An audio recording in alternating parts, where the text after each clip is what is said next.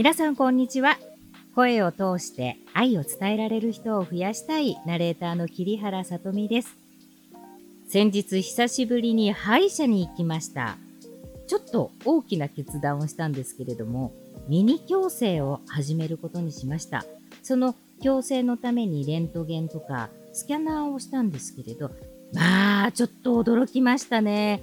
レントゲンはレントゲンで2種類あって、その後スキャナーをしたんですけれど、診察台に乗せられて、スキャンしますねって言われるので、はーいって上から機械が降りてくるのを待っていたんですよね。すると、歯科衛生士さんが口の中にスキャンを入れたんですよ。えーって思っている間に、はい、上行きますって言って、グリーン、グリーン、グリーンと、まあ一周して、で、ものの10分もしないうちに、3D の私の歯型がモニターに映し出されたんですよね。もう口を閉めるのも忘れて口あんぐり開いたままでした。このスキャナーなんですけれど、日本国内の普及率はまだまだだそうですけれども、海外ではかなりメジャーな方法なんですね。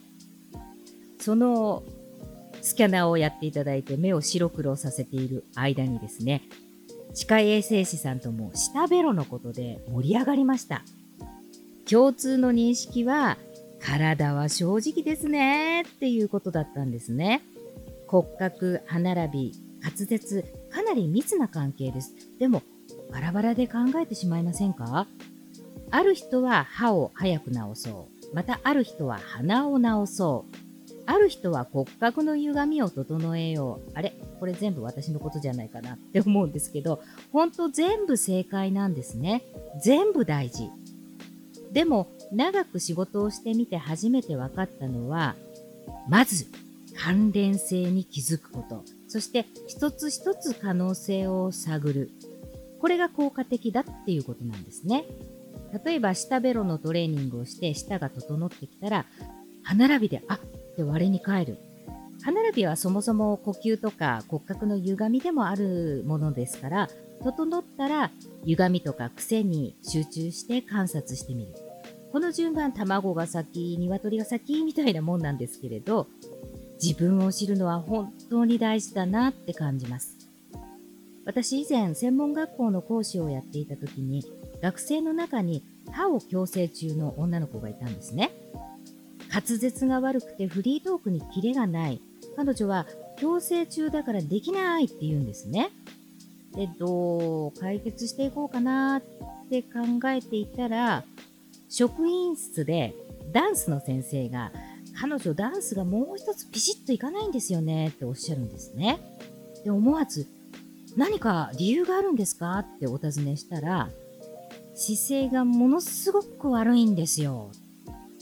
うわ、これはヒントだ。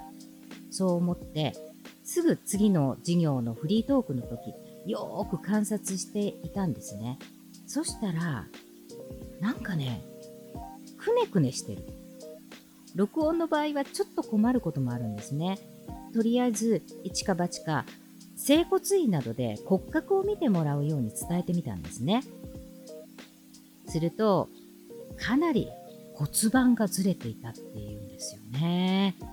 歯の矯正か骨盤矯正か、どれが一番早くやるといいのか悩みますけれど、彼女はなぜか骨盤矯正に行った次の日からものすごくトークが良くなったんですね。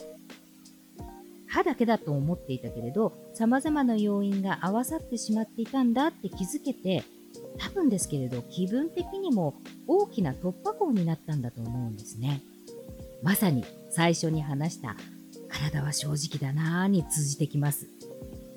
私も時々彼女の様子を思い出しながら自分のことって知ってるようで知らないなーって苦笑いしてるんですけれど、それこそスキャナーされた私の歯なんてめちゃめちゃ面白い発見でした。それでいろんなものを客観的に見る機会は稀に見るチャンスなんじゃないかなって思ったんですね。それを自分の伸びしろに変換して私自身期待しているところです。皆さん、自分の伸びしろ探し、案外いろんな方法があると思いますよ。ぜひお試しください。本日もお読みいただき、お聞きいただき、ありがとうございました。また来週お会いしましょう。